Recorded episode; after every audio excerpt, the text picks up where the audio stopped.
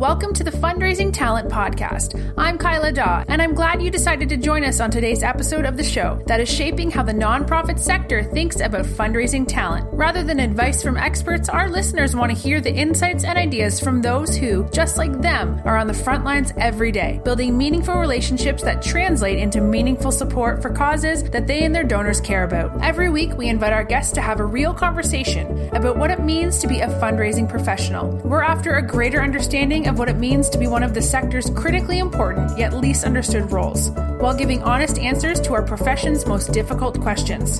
Thank you for joining us in this episode of the Fundraising Talent Podcast. Here's your host, author, fundraiser, and master trainer, Jason Lewis. Hi, podcast listeners. This is Jason Lewis, and I am your host for the Fundraising Talent Podcast. I want to thank you for joining us today the show that's shaping the way that the nonprofit sector thinks about fundraising talent. Before I introduce today's guest, I do want to thank our sponsor, QBAC. There's a big difference between a solution that measures a fundraiser's performance and a solution that helps fundraisers perform. QBAC helps fundraisers to excel at their most critical task, developing deep personal relationships with donors and cultivating them into lifelong partners. Give your fundraisers a better qualified portfolio, one that considers more than just capacity and simple scoring. Your fundraisers will also get insight into their hearts, minds, and connections of their prospects. Fundraisers have a tough job. Help them close bigger gifts in less time by going to www.qbac.com to schedule a free demo. Also, how about being our next host for the Responsive Fundraising Roadshow? Our team at Responsive is looking forward to getting back on the road in 2022. If your organization would like to be a host location, let's schedule a time to chat. The Responsive Fundraising Roadshow provides six hours of the best fundraising training out there based on Responsive's four sense making tools.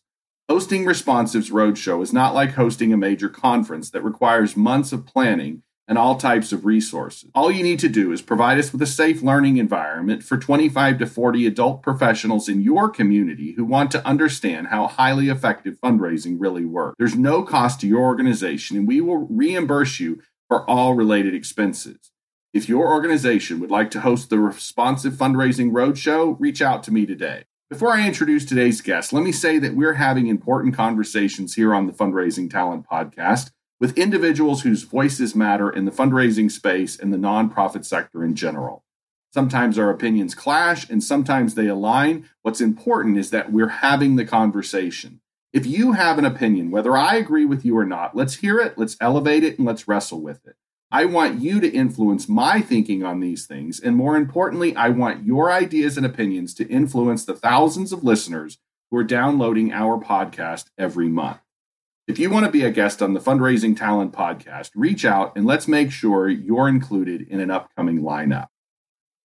Hi, Mallory. I am delighted to have you on the Fundraising Talent podcast with me today. Uh, we have just, uh, we didn't even know each other four minutes ago, and, uh, and we're already laughing. So I'm looking to this conversation. Um, sounds like uh, you're raising children, and I'm raising. My wife and I have been raising children for some time, so we sort of connected on that for a few minutes. Um, so uh, I'm sure this will be a great conversation. Uh, Mallory, before we dive into what is your big idea or bold opinion today, how about we just ask you to introduce yourself to our listeners? Awesome. Well, first of all, just thank you so much for having me. I am really excited. I've been an admirer of your work for a while and really excited to have this conversation. Um, so my name is Mallory Erickson. I have been, I've spent my entire career in the nonprofit sector. I joke that I have done sort of every leadership role in nonprofit with the exception of technology. Um, I became, like so many people in the sector, an accidental fundraiser when I started to get promoted up through the ranks, found myself first in a managing director role and then an executive director role where I really hated fundraising. I always would say it was actually my least favorite part of my job. Um, and what really fundamentally shifted the way that I approach fundraising was having an incredible sort of set of life experiences that converged at once where I was certified as an executive coach. I got trained in habit building and behavior change and trained in design thinking, none of which was really intended to transform my fundraising, but really did. Um, and that sort of set me on this path to coach fundraisers to be embodied and emboldened and aligned um, with the work and the impact that they're trying to make. Um, I do that primarily through my course course, the Power Partners formula, but really everything that I do in this space, um, all of the teaching is really about how we move more money into the sector, move more money to address the injustices, inequality um, issues by by really leveraging all these fundraising superpowers that we already have. I like that. So my son, uh, before we dive into your big idea, bold opinion, my son uh, took his siblings we'll talk about superpowers for a minute. Uh, hmm. Uh, my son took his siblings, his older two siblings, to see Superman back. I think that was right before Super. I think this the latest Superman film came out. Um, anyway, when I hang up with you this afternoon, Mallory, uh, Gordon, our oldest son, is taking me. He wanted to take me and his youngest sister uh, out to see the the latest Superman. I'm uh, not Superman, Spider Man, Spider Man film. Have you seen the latest? Oh, Spider-Man oh, fun! Film? I have not. Yeah. I am way behind yeah, you, on my movie watching. Well, you've got. you said you said you've got a little little one at home. Yeah, that's true. I've uh, watched Frozen 450 times in the last few weeks, but other than that, I'm behind. Right, and it's just is it just the little one, just the the two and a half year old? Is yes. That, is that all? Okay, okay. So yeah. you're at a time of life where so we have four children and they're all teenagers and they like to watch. So they've they've gotten beyond the the frozen era, if you will. Thank we, you for letting know, me know there's a beyond. yes, there is. There's definitely a beyond. They do. Um, so they know when all the Marvel, all those sort of superhero things, and now we're getting excited. I mean, even my 19 year old is getting excited about this latest. There's a latest iteration of uh, Jurassic Park that's coming out and stuff. So um, mm. that's what you get to when uh, give give it about 15 years, probably 12 more years, about 10 or 12 years. Because you're at two and a half years old right now. Um, get, give it 10 years, and you will be in that zone.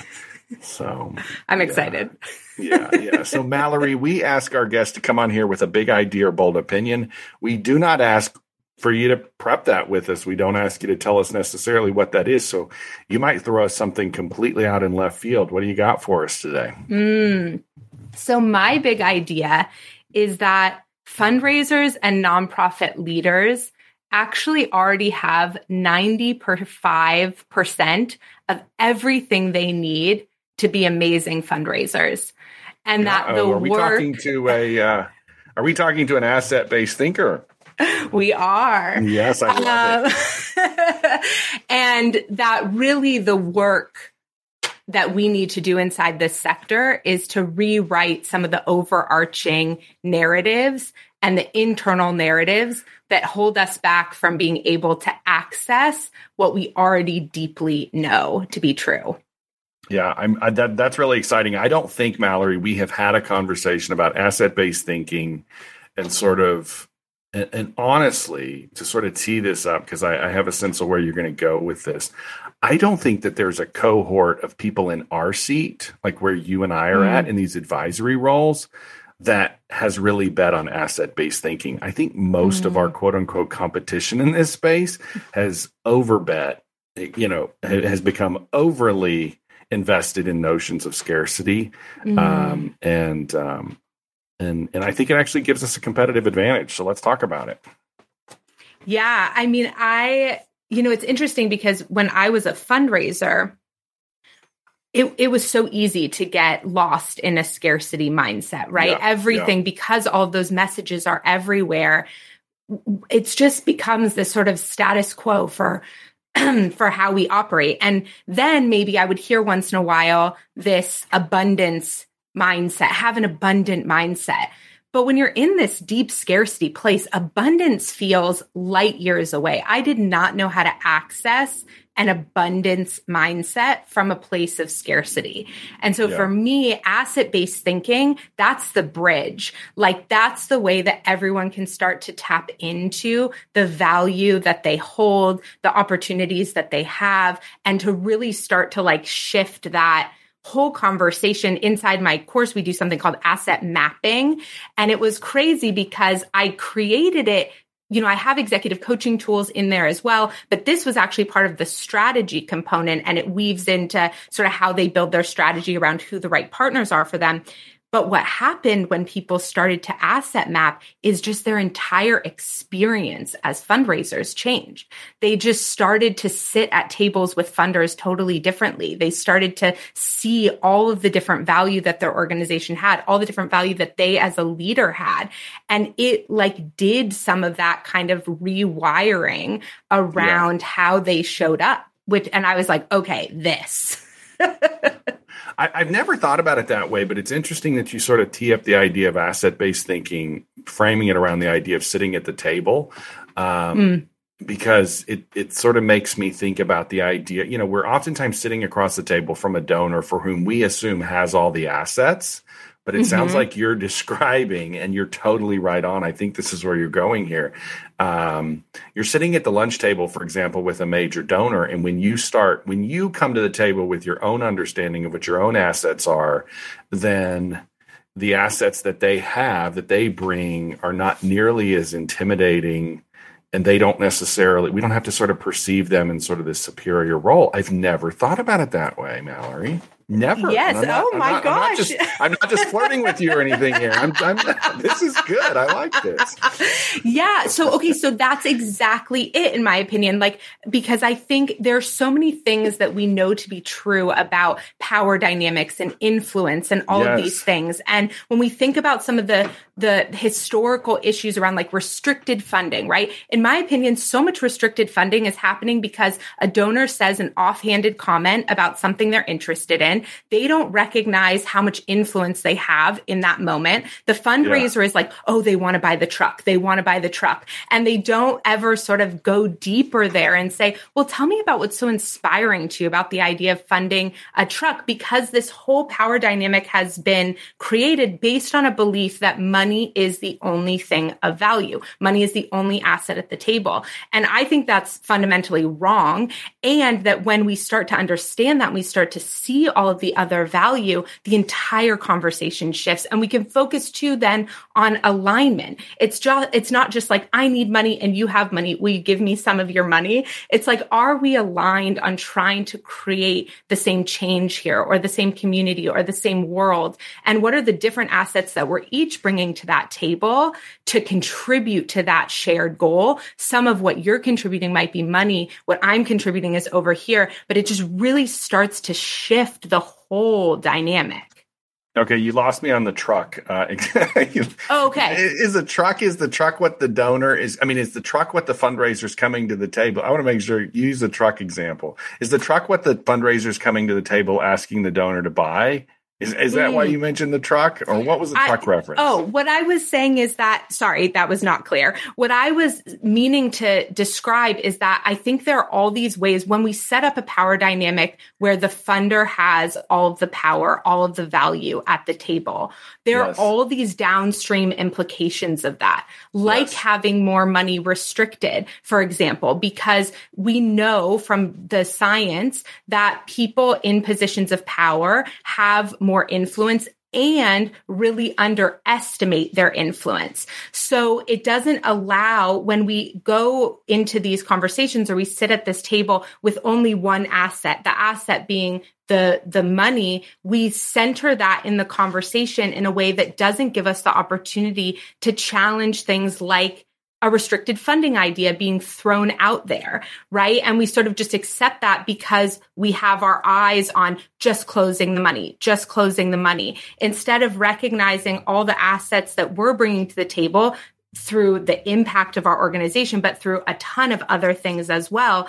And once we do, then the influence and the power dynamics and all those things start to shift so that we're able to not just sort of take whatever money is suggested um, that was sort of like the truck example, but really be able to yes. go deeper with our donors. Does that make sense? Yes, yes. And is that is that you know, there's a lot of conversation about what what in effect should be centered in these conversations. And anybody mm. who's getting pushback from me is generally hearing that we need to center the relationship, not center mm. any one player at the table, for example. Mm. Is there something about us and I've not connected the dots in this sort of frame of thinking, but I'm interested in your thoughts. So when if we come to the table sort of centering the relationship. So so it's mm-hmm. the relationship that's important, not any one player or actor at mm. the table. Mm-hmm. And and and if we've sort of if we're peers in in essence, we we both bring assets to the conversation. Does that make that sort of because you're exactly right. We don't want to center this conversation around the money. Um, but I think it's just as problematic, and maybe you would agree that oftentimes we come to the table trying to center our vision or our mission, mm. and that crowds the conversation equally as much, does it not? Mm, totally. I completely agree. Yeah. So I think what you're saying about centering the relationship is is the core of all of this. And the relationship includes all of these different components and space for everyone and all of the different assets at play. Just like any relationship that we have in our lives, right? Like we don't have, you know, I'll hear from folks all the time. I have a really deep relationship. We have a really close relationship with these funders. But then when we talk about them asking them questions about something or getting clarity around something, they, they don't want to do it. And so I'm like, okay, so then what, how are you defining close relationship? Because in a close relationship with a friend, in a close relationship with a partner, I would definitely feel comfortable getting clarity around their expectations around something. And so I think what you're saying is really important is like, what does it look like to center the relationship? and to do that in a healthy way that lets all the pieces of the puzzle be transparent and at play. Yeah, so let's go back to what you what you the, the big idea that you sort of started with because I really want I, if if there's anything that our listeners have heard us talking about with our guests even the last probably 50 uh, 50 episodes and certainly almost all the way through the pandemic it's this idea that the story that we've been told you you started off with the idea hmm. that fundraisers have 90 to 95% of what they already need it's already sort of there and i think that's the story that they have been it's the opposite of that story that they've been told. And i think a lot of times it's people like you and i who get the privilege of being on platforms like this or being at the front of an afp conference or something that have told them a different story to tell them that they already have the technology that they need that they already have the staff that they need and to tell them that the donors that they have in their database are the donors they already need is to in some ways prevent the person at the front of the room from selling them something? Are, are we at that mm. place where we need to realize that? Mm. Well, gosh, it's such a good question. I think there are always, just like with business, there are moments where you're going to be sort of up leveling the, the tools that you need around you, right? And so I'm yeah. not trying to say that you'll never need new technology tools or you'll never need support around certain things. But I feel like in fundraising, the reason why it was so important for me to sort of start that way is I feel like a way I felt as a fundraiser for so long was that because I felt uncomfortable, I must be doing it wrong. And yeah. that I, that there was no way that good fundraisers felt the way that I felt. Right. And so I, I thought there was like this secret to fundraising hit that everyone else knew that I didn't know. And so there's a few pieces to this. One is normalizing the discomfort that comes around talking about money and recognizing that that's where some of this is rooted in, right? And that's not about you not having what you need. That's about yeah. you operating in a system that's telling certain narratives that's contributing to how you feel about certain things and then recognizing that you have what you need to take that next step. So do you have everything you need to grow by $15 million in two years? Maybe not, but you have everything you need to take that productive next step to help build your organization. And the overwhelming amount of narratives that tell you that you don't are paralyzing, in my opinion, this sector. So, what are they being told they're lacking the most?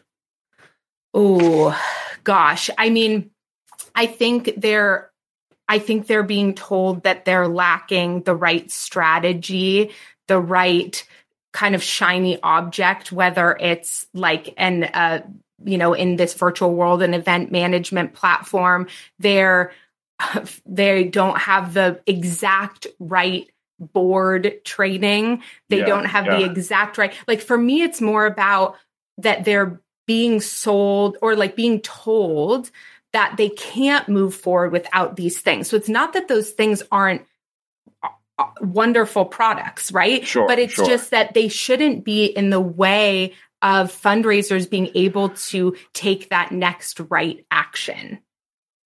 Like I, I tend to think that, like you, you said in your introduction, if if we could get if we would stop convincing fundraisers that they're lacking whatever we're convincing they're lacking, you also wouldn't have this notion of I hate fundraising, which is, you know, sort of the initial response that you said that you had towards this idea.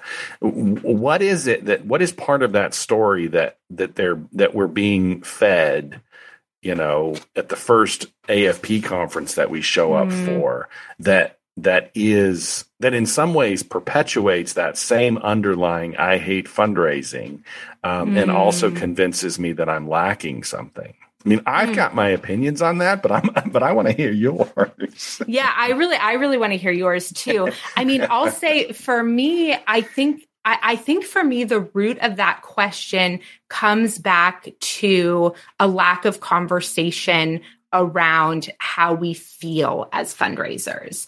And so for me it's it's really that when we separate our emotions from the activities of fundraising, yeah. then we start to program these beliefs around the wrong problem.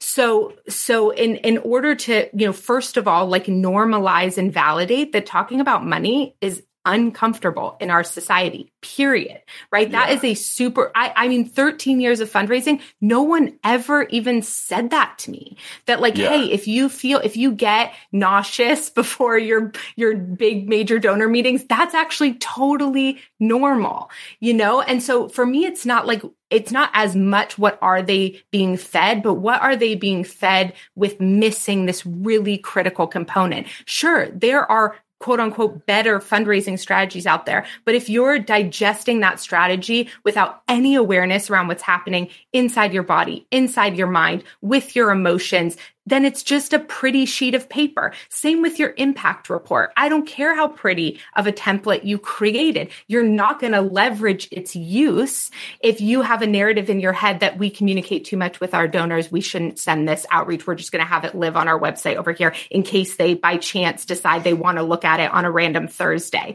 that's a whole story that tons of fundraisers are making up because we're not even opening up this conversation around how we feel about this whole thing.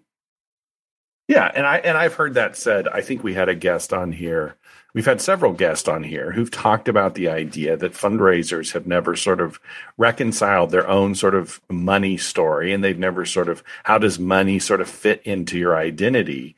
Um, but but I got to be honest, Mallory, and I know I'm doing a, like a, a wholesale critique on those who get the privilege of standing in the front of you know these conferences and stuff i can't think of anyone probably in the first five ten years of my fundraising sort of career where i was generally in the audience and somebody had the privilege of speaking to me i don't know that i ever had anyone at the front of the room talking to me about the importance of sort of reconciling my own relationship with money and quite honestly, Mallory, I don't know that I can think of any of those individuals, and several of them still sort of exist in our space now. They, they, they're still very vocal in our space.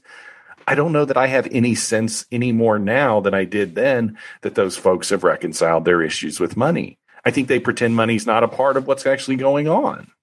I agree. And I think so. I think like that, that's sort of at the core of what I'm suggesting is that we have what we need inside of us, but all of these controlling narratives of this sector are not allowing us to access it. Um, and so it's almost as opposed to like, what do we need to add? It's like, what do we need to remove? And I'm not suggesting like removing, you know, people or programs necessarily. I'm saying removing the internal blocks that are not allowing us to optimize all of the different things that we're using. And yeah, my hope would be I would love for every consultant to talk about this as a component of their work, you know, or to even give people an opportunity to say, okay, I'm going to have you go do this thing.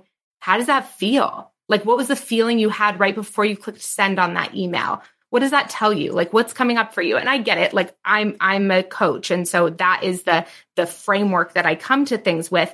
But i just think otherwise we're just keeping ourselves in this like hamster hustle wheel because we're we're kind of conditioning ourselves to take advantage of like these quick dopamine hits of like we get to check these boxes off. But we're not solving for the underlying issues in this sector around fundraising which are rooted in this. Does the do do we think that the one of the things again we have not talked about asset based thinking something that i've been studying in this writing project that i'm currently working on i've been studying that sort of stuff for quite some time and getting my head wrapped around sort of what the deficit mindset is mm. i actually first encountered it when i was doing work in urban education because it's the mm. way that we oftentimes approach children who come from marginalized and you know various mm. different you know if you're if you're not the average suburban white privileged kid who lives out in the suburbs in a well-to-do neighborhood the deficit mindset is very likely to sort of have creeped into mm. the minds of your administrators and your teachers and stuff and I, t- I tend to think that when I think back on some of my earliest consulting clients, I tend to think that that sort of deficit mindset sort of played out in the way that these organizations went about their fundraising, mm. but they almost projected this deficit mindset, this sort of this they almost projected it on their donors as well. Like I think sometimes we're mm. seated at the mm. lunch table, and I know that we've got well screening data that tells us these people are filthy rich, for example. Mm. But sometimes I think we don't realize that our donors actually have resources. Mm. Like I think mm. some of us actually think that our donors are broke. Mm. Yes. Well, I think we have a lot of misconceptions about money.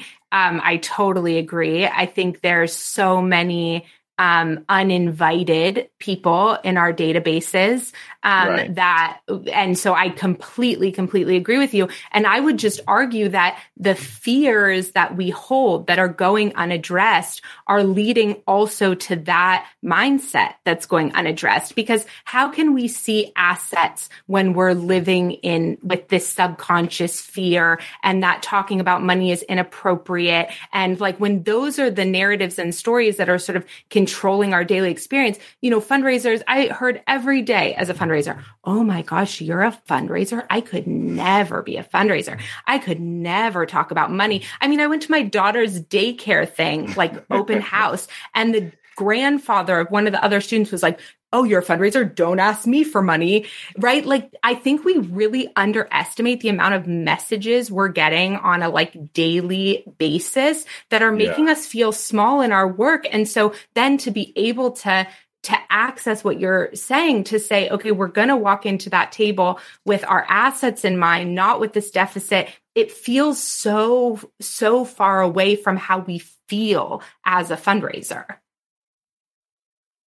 And, and okay. And I don't, I'm not picking on, I'm not picking on Giving Tuesday. It's just the first thing that sort of comes to mind.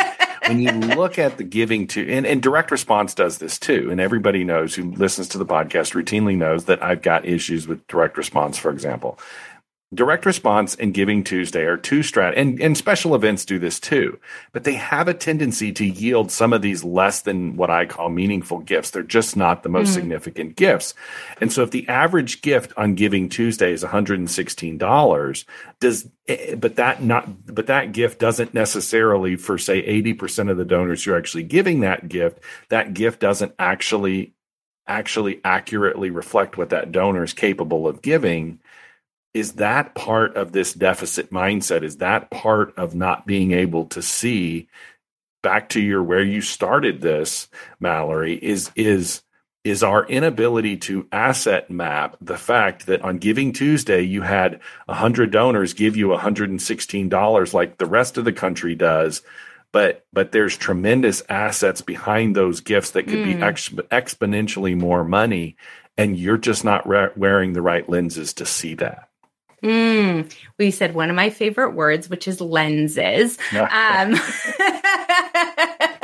um, but I, I, think, I mean, I think it's all related, right? Like to me, if I had a, a client come to me and say, you know, I feel like Giving Tuesday is throwing us sideways because we have all these high capa- high financial capacity donors coming in at lower levels the be you know because they're part of this sort of community giving strategy. My first question to them would be what belief are you holding about them giving on giving tuesday that has any impact on what their annual contribution to your organization might be like like because i think what's happening is that and this happens i hear this with monthly giving too what if my major donors join my monthly giving program and then they aren't giving at their capacity because they're giving at a lower level on a monthly basis but with good monthly giving programs, we're seeing 80% of monthly givers give again at the end of the year.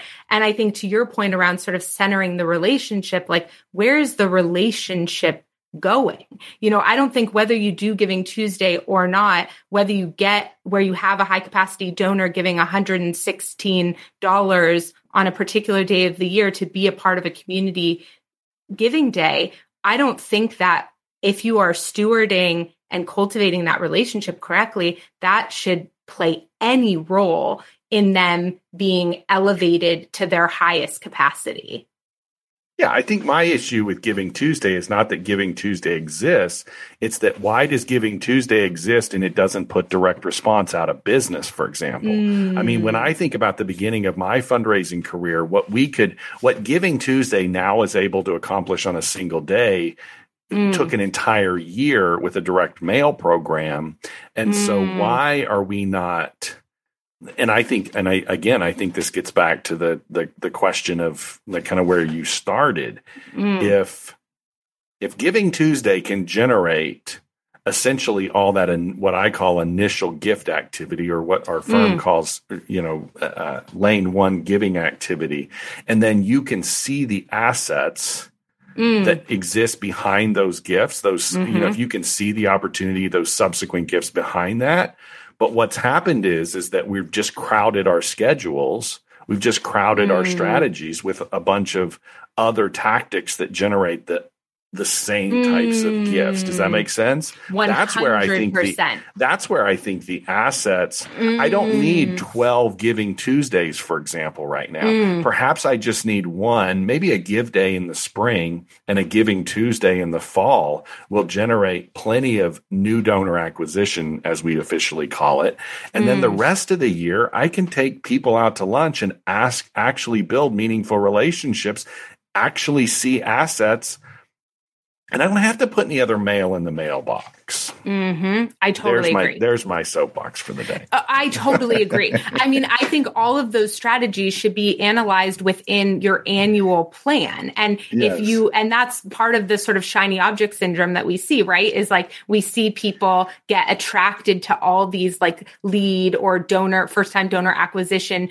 shiny objects, and then none of the other components are happening. So right. it's not about, I think, as you're saying, it's not about Giving Tuesday being good or bad or community giving days being good or bad. It's about organizations taking that moment to say, what is, and you know, I just did an interview with, with folks over at Giving Tuesday and Canada Helps, and they were really saying the first thing you should be asking yourself is, why are you doing this? Like, yes. how does this fit into your overall plan? Yes. And I think that is a really important piece. Like, the point is not to just check some box and, you know, get your board off your back. It's like, how does this fit in with your, with actually raising the money you are setting out to raise for the year? But I think if you look at the the flawed way of thinking, and you go back, you started this conversation with the idea that essentially, which is very consistent with with the conversation I'm consistently having with a lot of people, and that is that we're being told a story that people are broke, that there's not enough resources mm. out there, scarcity, scarcity, scarcity. But in some ways, we're relying on strategies that are not designed to necessarily create scarcity, but what they're designed to do is not necessarily create the most significant gifts either. Giving Tuesday, mm. folks, is not designed to generate it's not there to convince you that your donors are rich or poor. It's just there to create the initial conversation. And mm. if our hmm. don't, if we could see beyond Giving Tuesday, we could see the assets that sort of exist on the other side of that, and I'm guessing your initial comment I, I, don't think we've got fundraisers out there that actually understand because they're so obsessed with putting Giving Tuesday on the calendar. They don't understand, like you, I'm guessing you're saying. How, how many of them know that they are perfectly talented and capable of sitting mm-hmm. at the lunch table and asking Mrs. Smith for five times as much money as she gave on Giving Tuesday? Yeah yeah, I think they, I think that fundraisers think there is a bigger secret to that than there is. And I think what you're getting at, I mean, tell me, tell me if I'm wrong here, but I think what you're getting at is actually this really important point, which does also go back to the underlying fears around fundraising. I think donor acquisition strategies feel less scary than cultivation and stewardship and asking for donors to increase their donation and identifying all the assets at the table with them. It feels much less personal. Doing a large scale campaign where people participate or they don't participate, asking people for lower level donation amounts. I, I would argue that those trigger less of the fears of the like deep seated fears that fundraisers hold than major gift cultivation and stewardship and those one on one conversations. And so I, I feel like, and I want to hear if you disagree with this, but I feel like part of what happens then is that we keep doing more and more of that first thing because what we're not saying is that we know the second thing's important. We know that whole year of having lunch and all those things are important, but we aren't really acknowledging how scary it feels and the rejection that comes up and how much more painful some of the experiences are in that process. And when we aren't even acknowledging that and preparing ourselves for that and how to be resilient to that, we're going to keep falling back on the types of fundraising activities that feel less scary for us, which are these first time donor acquisition strategies? Yeah, I think and it, so so I don't know if you're. I'm guessing. So you you have a loved one. You have a spouse. Mm-hmm. Um, I have a I have a I have my wife and I. We have these two four children. Um, we were talking about your little tyke before we hit the record button, for example. Um, it's like going on the first. It's like new acquisition is the first date, and mm-hmm. you have to have it. Every time I have some of these conversations, somebody mm. feels like they got to raise their hand and say, "Oh, but it is important." Well, of course it's important. I wouldn't have the relationship I have with my wife if I had mm. never gone on that first date, right? Mm. And you can probably take us to a particular point in your relationship with your husband uh, and tell us where that relationship started, right? Mm-hmm. And and that's what got you to this but we just seem to want to keep going on the first damn date. Yes, but I mean, I Giving Tuesday a, is the yeah. first date. but I think that's a great example. I think that's a great way to compare it because think about how less, how much less emotional we feel when someone doesn't want to go on a second date with us than when someone breaks up with us after two years. Right. That first date. Right. That first date is exciting. It usually happens at a particular time in life. There's all sorts of sort of layers that that we enjoy about the notion of the first date. But eventually the the thing is if you look at our renewal, if you look at if you sort of look at the dating and it's it, some people would say quit compare, comparing these sorts of things, but but if you look at what dating is, eventually dating sort of loses its appeal, its allure. The the first date certainly does. Eventually, you want to be in more meaningful relationships with people, whether we're talking about intimate relationships or not. That's essentially what happens between a donor and the organization they support. Eventually, that first date, sort of that first engagement, loses its allure. But we're also creating Mallory, and I think this is why people like you and I are are becoming more maybe actually because I don't know if people like you and I are sort of pushing the envelope on these discussions necessarily were able to sort of drive some of the conversations say 20 years ago as much as we are now. Mm. but but the the, the, the fundraisers are losing that it, it's not just the donor the fundraisers. I mean listen to some of the i think back on some of the guests that i've had here on the podcast. They are they repeatedly say it's transactional they say it's transactional. I mean, go back to high school, but go back to college. How many times did we compare dating to transactional? I mean, it's the mm. same sort of lousy language, right? Mm-hmm. And I've got guests on here constantly say fundraising is transactional. And then I go back to what you said a few moments ago connect the dots between your notion of hating fundraising, the first date, and something being transactional. Giving Tuesday is not supposed to just sort of be the end of the, it's the start it's not the end, right? Yeah, I mean, I think look, I've seen for Giving Tuesday in particular, I've seen it done a number of ways where it where it sits as like a peak moment or an engagement strategy throughout the, eh, the throughout the rest of the year, even with their current donor base. But I agree that it is also a primarily used as a strategy on a fundraising front for donor acquisition. I think yeah. the thing that you're saying about this date, though, that piece, and you know, maybe people want us to get off this metaphor, but that is actually so critical is that look, that piece around when you are going beyond the first date and you're going beyond the second date or the third date, you're yeah. you're increasing your level of vulnerability, you're increasing your level of risk in relationship. And fundraisers, I think, okay, are not acknowledging. Yes, yeah. Yes. So, and fundraisers are not acknowledging that that is the same emotional thing that's happening when they're trying to move their donors into larger forms of engagement. And if we don't acknowledge that, that that's happening emotionally to us, then I think we continue to avoid it, right? Just like when people are avoiding. Look, I think that's why. Of, yeah. I think that's why. Let me just insert this, but don't yes. get you stay right where you're at. I think that's why people don't make uh, thank you calls. I 100%. think that's hundred percent.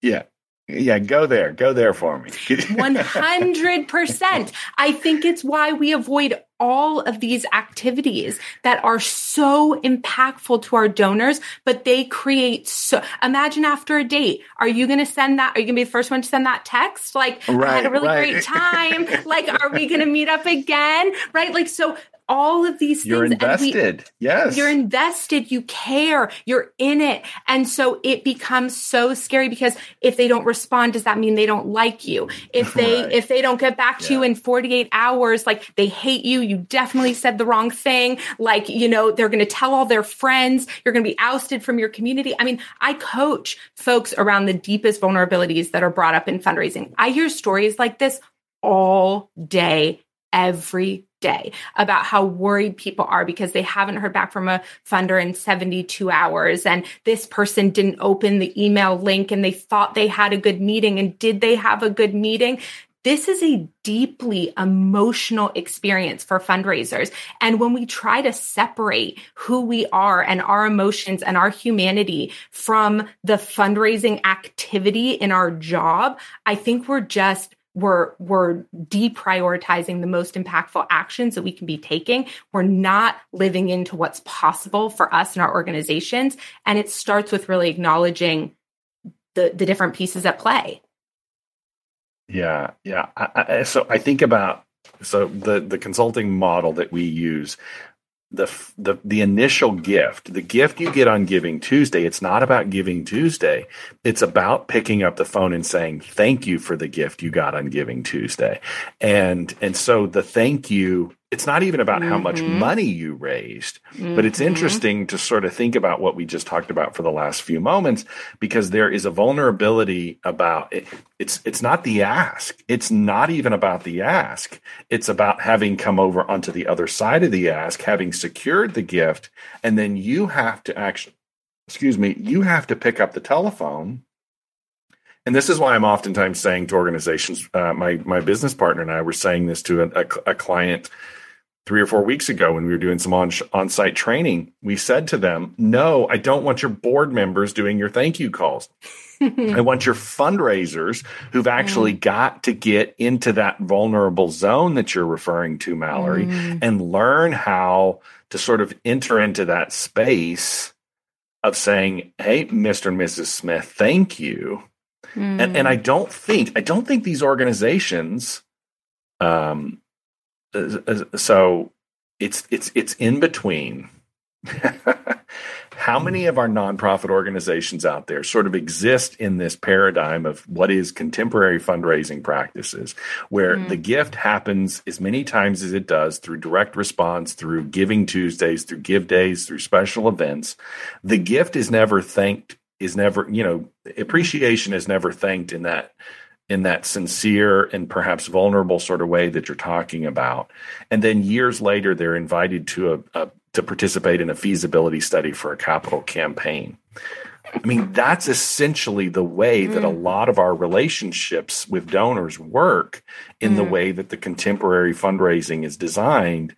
It's what we mm. call the messy middle, and the messy middle exists between that and the you know the thank you call and essentially the point at which you want to ask that person to give something perhaps more significant than you've ever imagined they would. Mm. Um, and, and, and you've got me really thinking about how much. So how much? Because this is the people, the the audience, Mallory, that we're talking that that's listening mm. to this. People are wearing these shoes. They're in these seats. Mm. Uh, talk to talk to me before we wrap up this conversation. I mean, are you coaching them through? These are psychological things, aren't they? Yeah, Yes, yes. And so I'm a certified executive coach. So this is interwoven into yeah. my work in a lot of different ways.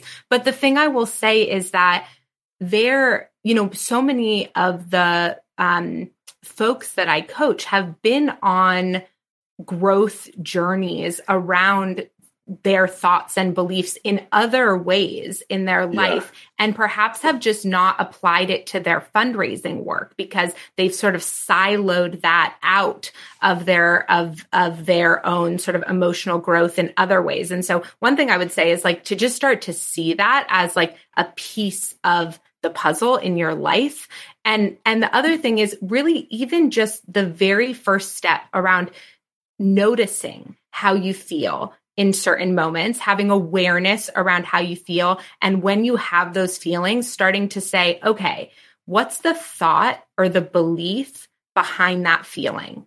Like you know because i'll say to people so i i spoke in front of a group of um, students and parents once and i said it was about test anxiety and i said you know chemistry is not stressful. And everyone was like um that's why we're here lady. And i was like no like chemistry is not stressful. What's stressful are the thoughts and the beliefs that you have about chemistry right? I did poorly on the last test so i'm going to do poorly on this test. I just don't understand science. The teacher likes johnny more than me. The same thing is true about fundraising. Fundraising in itself is not stressful. What's stressful are the thoughts and the beliefs that we hold about fundraising. I'm not going to hit my budget mark. That person didn't respond to that email. I must have done something wrong in the last meeting. All those things. And so just starting to bring some awareness and challenge the like the automatic beliefs that come up for us, I think is a really, really important first step. And then I would say the second step to that, and really these three things alone would make a huge difference acknowledge and validate how you feel.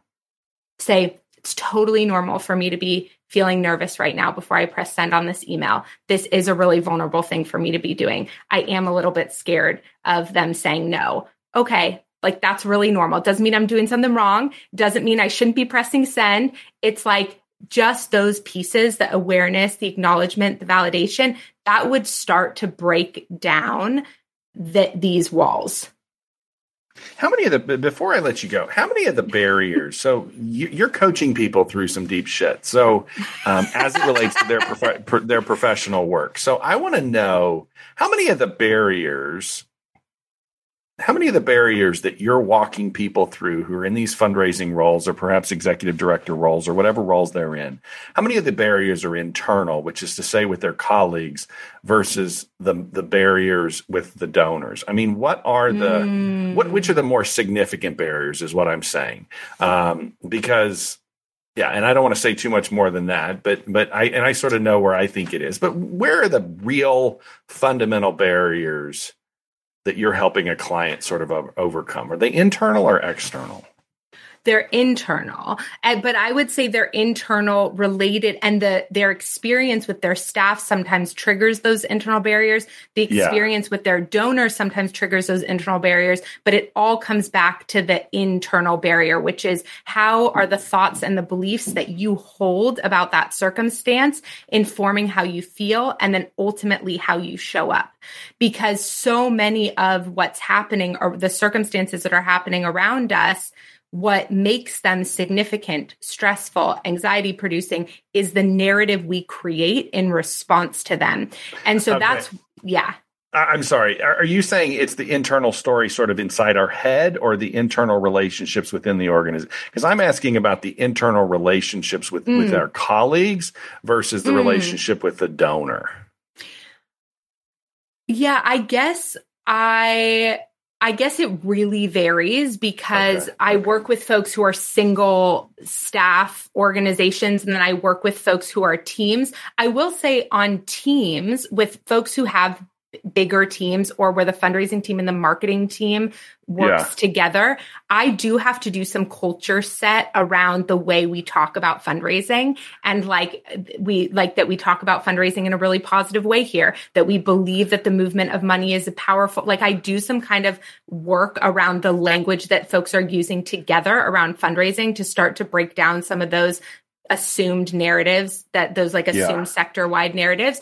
Um, and so I think it just depends, but I would say that all of those barriers, whether they're internal, external, or like internal to the organization, external to the organization, we are making a bigger deal about both of them inside our own heads. Right. You're saying that the story in our head, regardless of regardless of who we're sitting in front of, whether it's our boss or our board, or a major donor, there's a story playing out. Correct me if I'm wrong. You're saying there's a there's a story playing out in our head that we're telling ourselves that we've constructed for ourselves that's that's more that's more of the challenge than than any of those actors that we're sitting in front of and that we can solve the other barriers much more easily once we have solved the narrative in our head. So the clarity we need around working with our boss, the clarity we need around working with our team, the clarity we need with working with our donors, all of that becomes so much more visible and, you know, and available to us when we're not bogged down by these scarcity based narratives inside of us and is the best thing to do look in a nutshell i mean is the is the is is part of the task and we'll wrap up on this is part of the the the the task to get that story out of our head and get that story on the table so that the story that's being told because i'm guessing there's still a story going on in that that uh, whoever that other actor is at the lunch table i'm guessing we've got to get those stories out of our head so that the per, the two people at the table can sort of share that story. Am i am, am, am i Am I interpreting this correctly? Yeah, I mean, I think I think it depends. I think you know sometimes it's about getting. I do love when staff teams talk about their like fears and discomforts together. I think that right. and boards too. That is yeah. game changing. And I've seen yeah. it. I've seen it be really powerful with donors too. You know, I'm so nervous to have this meeting with you because I've been dreaming so long about what it would look like for us to work together in this really powerful way. And I'm hoping that we're both coming to this conversation today with that with that dream in mind. Like just be being just being able to say that can lift this massive weight. Um, and so, but I think sometimes if you're not comfortable talking about your, your, you know, your fears or your emotions with your donors, just having that internal dialogue around it is going to reset you and your energy in the right way for when you sit down at that table. Fascinating. Yeah. I, I, it's very evident that you've thought about this very differently than, than perhaps some of the, um, perhaps a lot of the people in our field. Mallory, I have really enjoyed this conversation today. We lose our listeners at about this particular point in the conversation. We usually lose them between 45 and 50 minutes. So I'm not going to try to pull anything else out of you. Um, but the other, the, the, one of the things I like to point out to people in your seat is that you'll usually get more follow up than I will. So somebody's been listening to this mm-hmm. conversation, um, you know, 150, 200 downloads a day, and they're usually fundraisers. So who is that person you want reaching out to you saying hey let's have a let's have a conversation after i heard what you had to share on the on the podcast I think if you heard this conversation and you know that this is true for you, like something inside you bubbled up and you're like, ooh, I think this might be me. Those are my people. And they tend to know when they hear this narrative and they hear some of these frameworks, they're like, oh, yeah, I think that is what's getting in my way. Um, yeah. So you'll know. and, and and how would you how would you like them to find you? Oh, you can find me on um, Instagram, which is underscore Mallory Erickson or MalloryErickson.com. Um, those are the, the best ways to get in touch or LinkedIn, of course, Mallory Bressler Erickson. I would love to meet you and, um, and hear about what you're, what you're experiencing. Fantastic. Mallory, it has certainly been a wonderful conversation. I've really enjoyed this. You're always welcome back. Oh, thank you so much. Thank you for having me. This was such a fun conversation for me as well. So thank you, Jason. Have you read the book that nonprofit leaders and fundraising professionals alike are calling a must read? In this pocket manifesto for today's fundraising professional, Jason deconstructs why many of us find ourselves working for organizations where we cannot accomplish our goals. These same organizations are notorious for rapid turnover and high donor attrition. To avoid this all too familiar path, Jason offers direction from those who want to be recognized and admired for their work. The war for fundraising talent challenges our ingrained beliefs and assumptions about how effective fundraising really works, and it questions the prevailing wisdom hiring decisions and donor behavior. Published by Gatekeepers Press, The War for Fundraising Talent is now available on Amazon and other major retailers.